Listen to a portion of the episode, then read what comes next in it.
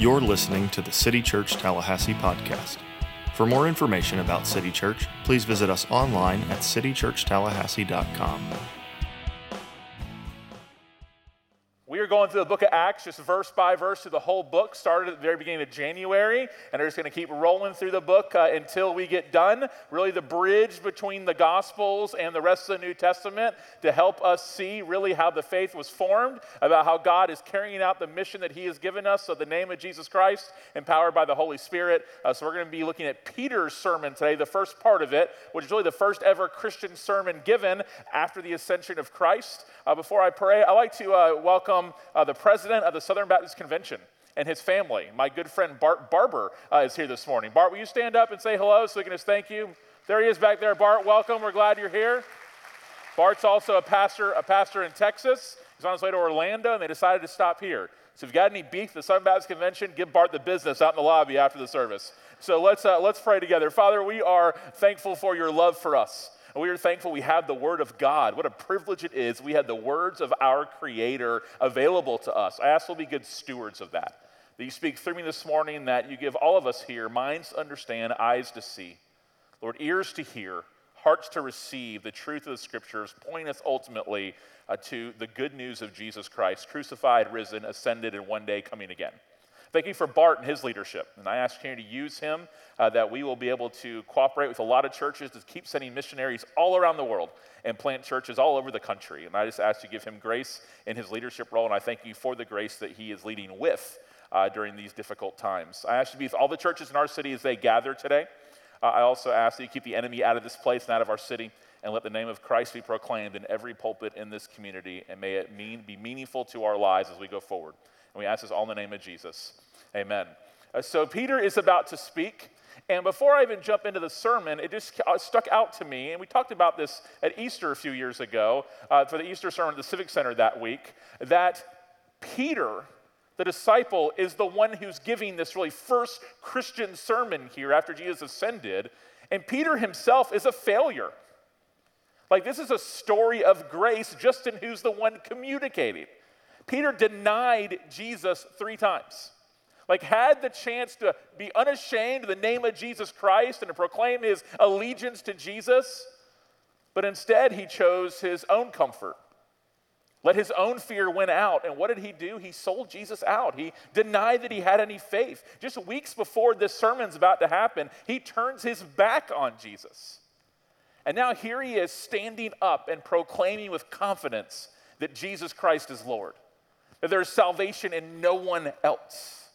And there's two main reasons why he's able to do that. One, as we saw last week, he's filled with the Spirit. The Holy Spirit has dwelled in God's people, empowering them to carry out the tasks that he's granted them. And he's the one who's been shown grace. And he wants this exact message of grace, of the good news of Jesus, to be proclaimed for all to hear, starting with his own Jewish people. In the book of Mark, Jesus has already been resurrected. The announcement is being made by the angels. And here's what the angel says. He says, you're looking for Jesus of Nazareth who was crucified. He has risen. It's like a classic Easter text. He is not here. See the place where they put him? Like, check out the tomb yourself. It's empty. But go, tell his disciples. And who does the angel mention? Just randomly inserts the name Peter. He's going ahead of you to Galilee. You will see him there just as he told you, referring to Jesus.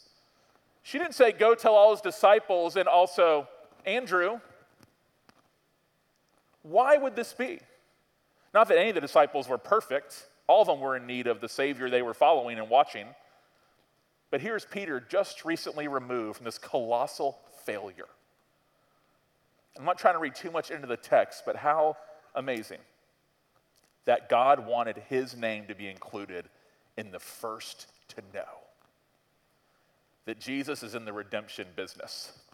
That yes, you failed miserably, but he is restoring you to himself. Little did Peter know what even God had in store for him, but the greatest blessing Peter could ever receive is the one who had failed and fallen short of God's glory was now being singled out as one to experience his love of the risen Christ. I think we can insert our own names into that spot. Go tell his disciples and put your name in there, because he wants us to know the good news that God is not punishing us as our sins deserve, That God is the God of forgiveness, of making things new, the God of reconciliation. Go tell the disciples, and then also this message would come to you. So Peter's extending the same mercy to others in the name of Jesus that was extended to him. And here's what he tells them. Fellow Israelites, listen to these words. There's urgency here. Like, I'm about to tell you something significantly important about this Jesus. He had just declared in verse twenty-one that everyone who calls the name of the Lord will be saved. We covered that last week. And now verse twenty-two, fellow Israelites, listen to these words.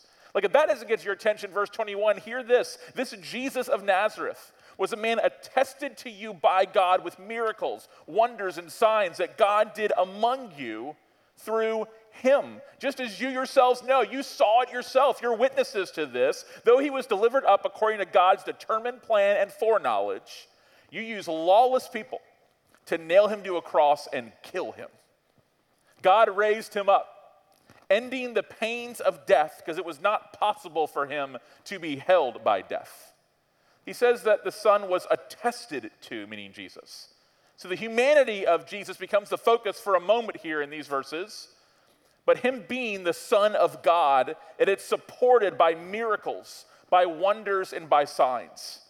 He's saying that God verified this man to them. Ultimately, it would be through the resurrection, as Paul covers in First Corinthians fifteen, saying this is the really the staple of our faith. Without a resurrection, that we have no faith to stand on. But even before that, he was making just different, obvious verifications to the people that there was something different about this man. That in fact, he was fully man and fully God. God verified Jesus to them as the one that had been promised long ago. I like to say this is Jesus having a blue check mark before blue check marks were cool. He was verified as the Messiah.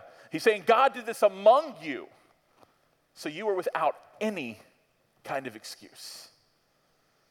And then he shifts from the life of Jesus to his death in verse twenty-three. We read that the death of Christ was no accident. It was no failure on Jesus' part. Jesus didn't come here and just didn't do a very good job and just didn't execute his plans like he was supposed to, so as a result, he was going to die. It wasn't a failure, a scramble at the last minute to figure it out.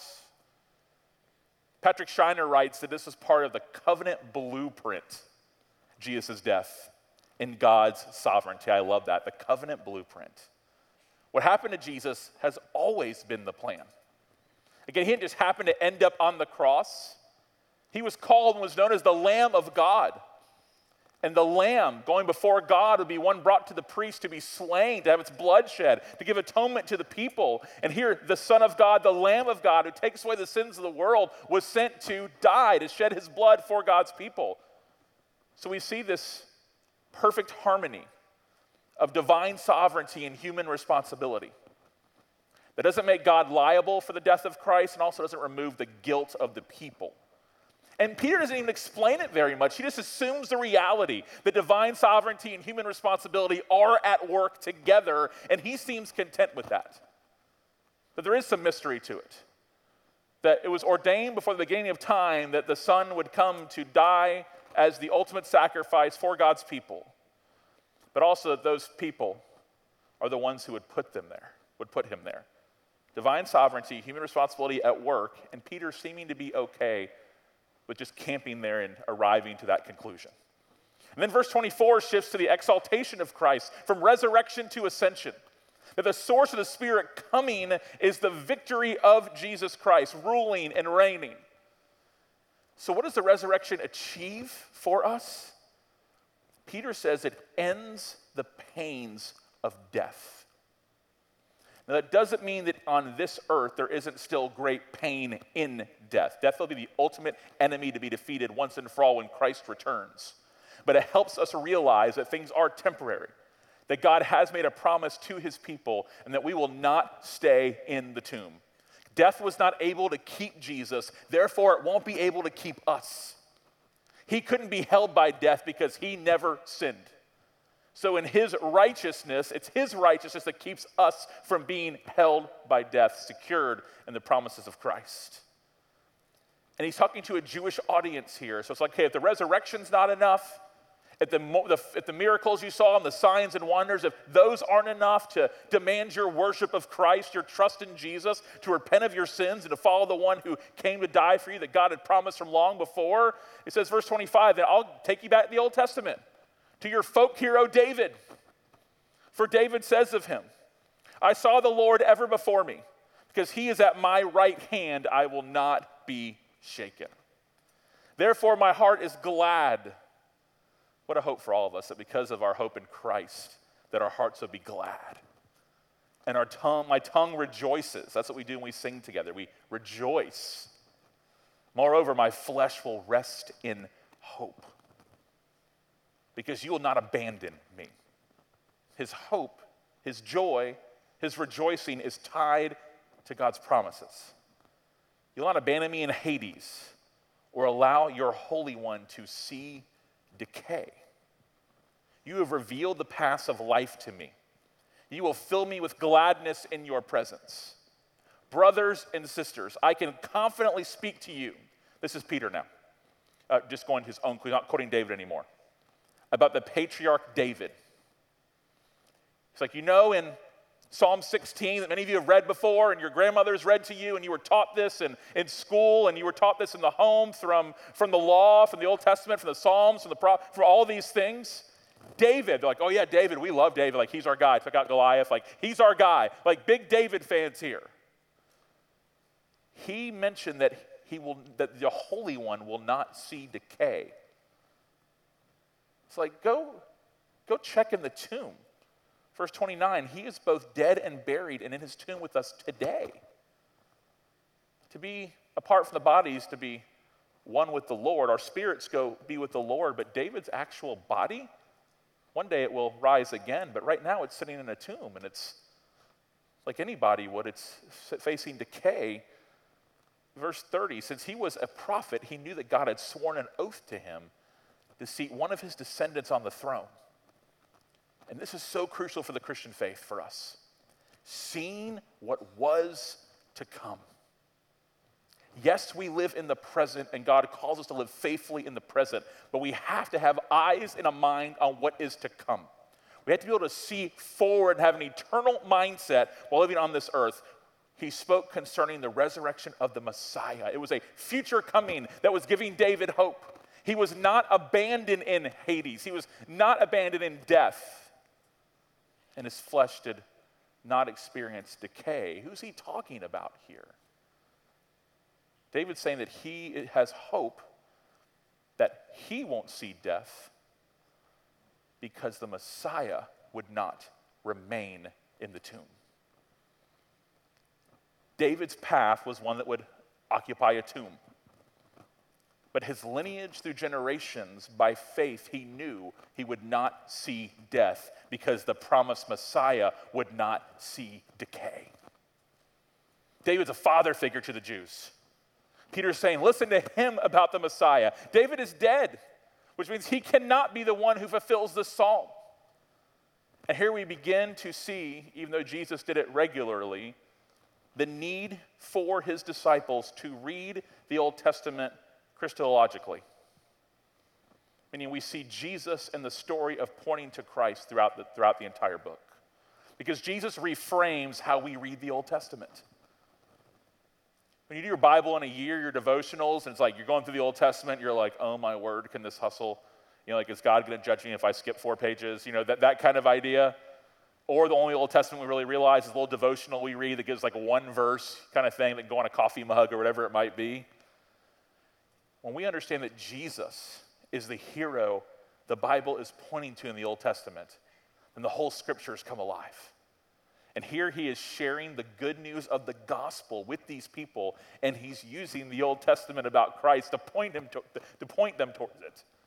Like his source, his resource that he's using to help them see Jesus is the rest of the Bible.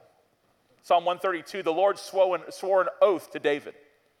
A promise he will not abandon. I will set one of your offspring on your throne. And God has fulfilled his promise to David in the resurrection and now ascension, the reigning one of David, Jesus Christ, that he predicted, and now they've actually seen it. The Davidic king is exalted forever and it is the Lord Jesus Christ as was promised. And he tells them, this is not just for our head knowledge or understanding. It matters that you are witnesses to this. Verse thirty-two, God has raised this Jesus. We are all witnesses of this. Back in Acts one, verse eight, which we covered the first week we got into Acts, he says, you will be my witnesses. These are your marching orders. This is your calling now.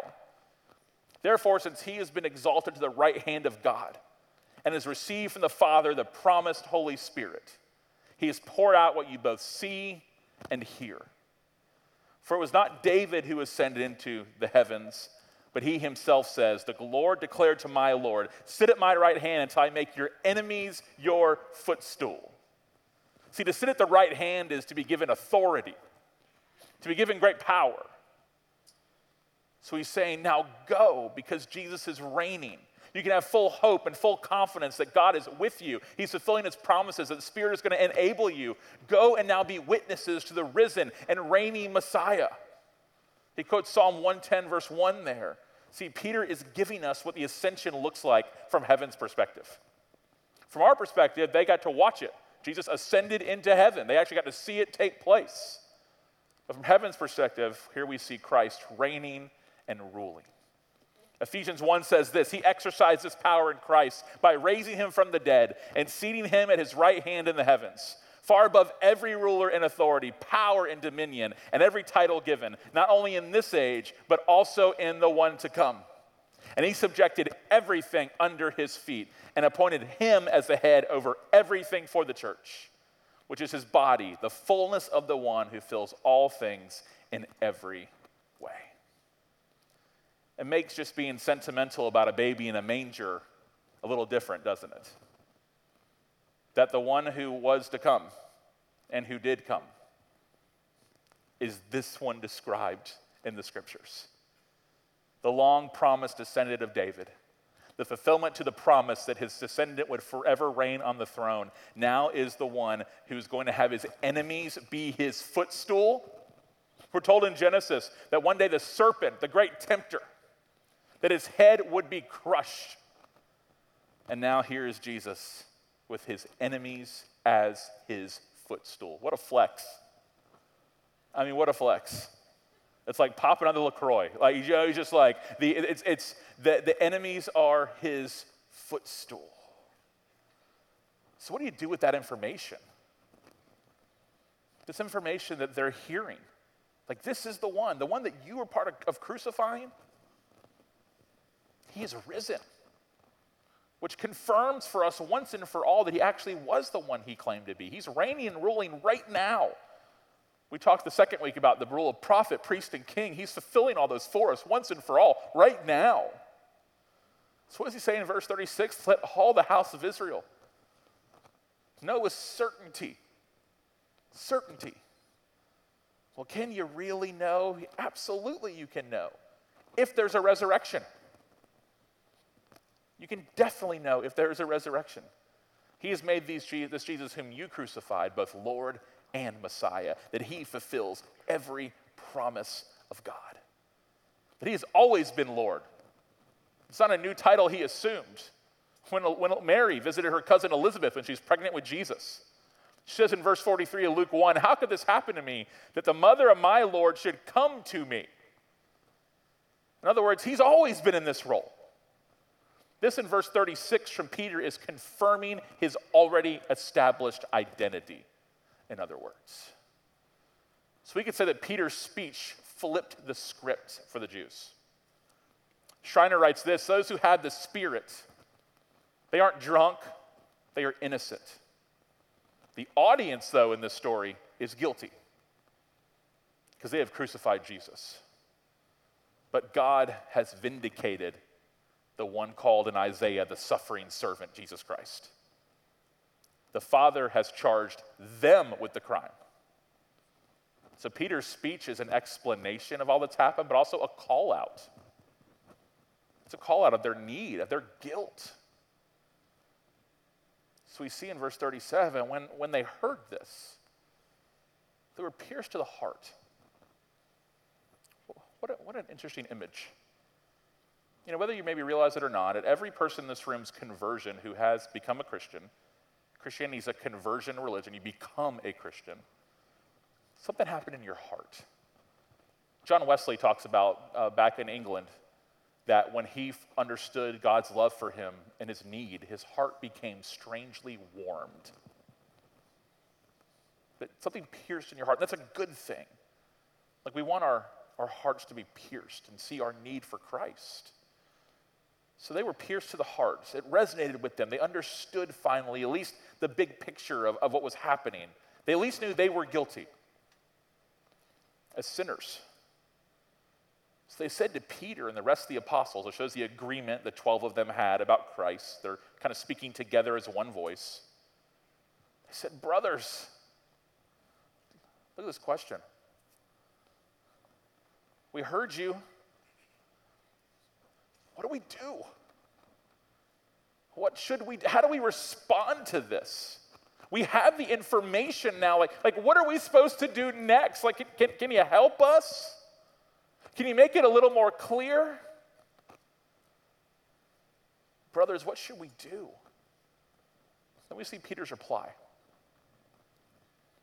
I want you to see the difference between what Peter says and what our society at large would say. Even in Christian context, sadly, sometimes. Our context would often say, try harder, be a better person, find your destiny,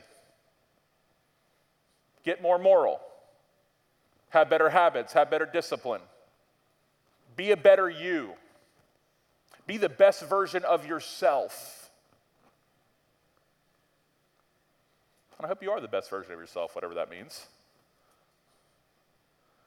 But what's Peter's reply to them going, what do we do? Because none of those other things, best version of yourself, be a better you, do whatever makes you happy, follow your dreams, be more moral, all those things are probably, some of those are good things. Doing, what, doing more of what makes you happy leads you on a nice little path of being miserable. Side note. But none of those things can change the fact that we've sinned against God. None of those things. And that our God will not let sin go unpunished because he's a holy God. So here they ask this question. The fact that Peter even has an answer for them shows the massive love and grace and mercy that our God shows and displays and has for his people. That I will not punish you as your sins deserve. I will not leave you in your sin, and I won't leave you with unanswered questions about who I am. Will every question we have get answered this side of heaven? No. I don't know, know why certain things happen the way they do. I don't know why that tragedy happened in your life, and I'm not going to pretend to. The Bible wasn't given to answer every single question we have about this life. It was given to make it clear who Jesus is and give us a certain hope that if we, as Peter replied, repent of our sins and receive this free gift of grace, that we will be saved. So he says, repent and be baptized, each of you, in the name of whatever works for you. Hardly. If that was true, then Jesus' death was an absolute waste and an unexplainable tragedy. For the forgiveness of your sins. And what's going to happen, like the other believers that you saw before, you're going to receive the gift. The gift of the Holy Spirit, of God dwelling in you. Repent. Turn from your sins. We're going to really get into these verses next week, but in the whole the rest of the sermon. But repent.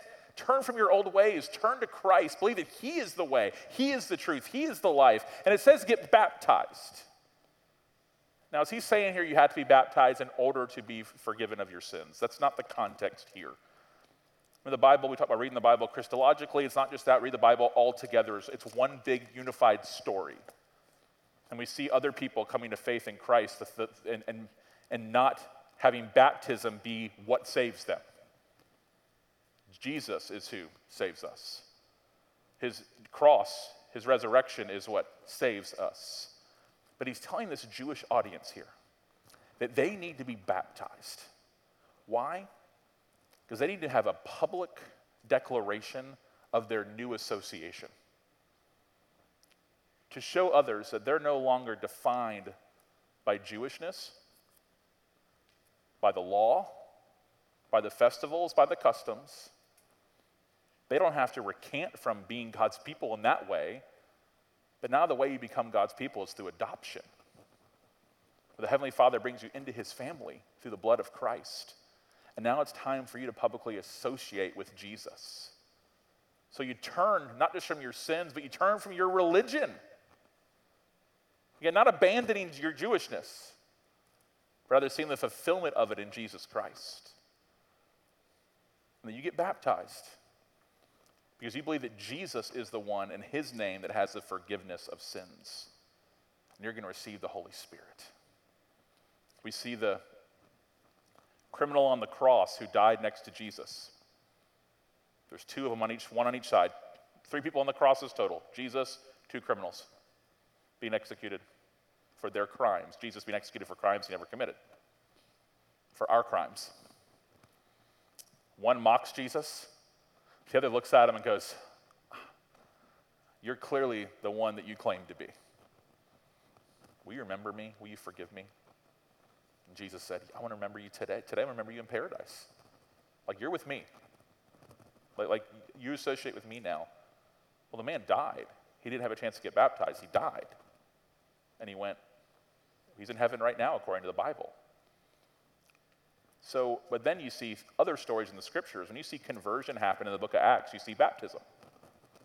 When you see folks following Jesus, choosing to follow Jesus, you see them go and get baptized. Why? Because it displays their association now with Jesus Christ. So there really isn't an example of an unbaptized Christian. That's not what saves us, because we're not saved by works. We're saved by grace. The way we respond to the fact that we've been saved is to associate ourselves with Jesus Christ, and baptism is the great symbol of being buried with Christ and of our, our old life and raising to a new life in Jesus. In the same way these Jewish people, their ancestors, passed through the waters of the Red Sea to freedom. For us, we remember that, and also symbolizes that we pass through the waters into baptism. We baptized, I think it was, we saw ninety-one, I looked at my wife like she's supposed to know. I baptized, she was like, I don't know. She baptized uh, ninety-one people last year at our church. How awesome is that? Isn't that incredible? ninety-one people, amazing. Yeah, why? Why? Why? Because the gospel's true. It's true. We've seen folks that just became believers get baptized. We see people who may have been Christians for a long time but never had a chance to get baptized for whatever reason, step forward to do that in faith, believing this is, they want the world to know their association with Christ through this. And here these people are saying, what do we do? And Peter's basically saying, well, guess what? Everything's going to change. Everything's going to change. You're going to repent of your sins. You're not going to be associated with Jesus. What an amazing story of God's grace being available to us. So the same Jesus that Peter, Peter talked about here and proclaimed, who forgave him despite his great flaws and great, great failures, is the same Jesus who forgives us today. So my question for you is, how do you answer if someone's going to say, brothers, what do we do with this news? What do you do with Peter's answer? Will you repent of your sins? Will you trust in Jesus? Maybe you need to get baptized to show your association with Christ. You can go out to our Connect desk afterwards and talk about that. I would love for someone today, before they leave here, to go to our care room. There's a big sign that says care. For you Lincoln High School graduates, it's spelled C A R E, care, out there. And have a conversation with somebody about what it means to trust in Jesus, what it means to side with Peter on what he just said you need to do. Now, you don't have to go in that room to become a Christian, just like being baptized doesn't make you a Christian, but how great would it be to have a conversation with someone who can respond to the good news? They said, what do we do? What's your response to what Peter has said? How do you respond to that good news? You know what it often is in Tallahassee? Just a shrug. Yeah, I'm good. I mean, I'm good with it. I'm not an atheist or an agnostic, but yeah, you know, that's cool, whatever. Maybe, maybe, we, maybe down the road. Either he is the Christ or he's not. And the good news is it's not too late for you to start following Jesus. Like, he's not done with you. There's still grace available for you. These were adults here having this conversation. These were adults that were saying, what do we do? And he's saying, it's time to give your life to Christ, the one who came here for that reason, to reconcile you to God. So my hope is you won't leave here today without having a conversation, and that we will be ready to give answers when our friends and family ask us, okay, I see a difference. I see a disconnect. What, what do I do? I want them to trust in Jesus is what they do. Let's be lights that help them do that. Let's pray together. Our Father, we are thankful for grace. We're thankful that Peter stood up there, the one who failed miserably, and proclaimed the goodness of your name and the truth of who you are and what you've done, your death and resurrection. We're thankful that all the promises of God are yes in Jesus Christ. Lord, I ask for all of us in this room today that we will feel a sense of comfort seeing Peter being the one to do that, because we know we have our own failures as well and our own sins, and how comforting to know that you don't leave us in that. That you're the rescuer, you're the restorer, you're the healer. Lord, I just ask, start with myself, that our faith will mean something. That we won't just have the right answers or know the right stories, but it'll actually mean something in our lives. That our lights will shine before others. I ask that we'll grow for the person that's just checking things out, or the person who's been a Christian for a really long time, that we'll all grow in our knowledge of you, our love of you, and understanding of your love for us, that our affections will increase for Christ. Lord, I lift up those in this room that have siblings or sons and daughters, in-laws, co-workers that don't know Christ. Lord, I ask you, pierce their hearts to see and know and believe that you are the one you claim to be. There's salvation in no one else. And then how richly and openly and widely that message of love goes out. We know the road is narrow through Jesus, but your love is wide. So I ask that we'll be bold, because we know this to be true. It is not us, it is Christ. And it's in his name we proclaim. Amen. Let's stand together and sing some good news.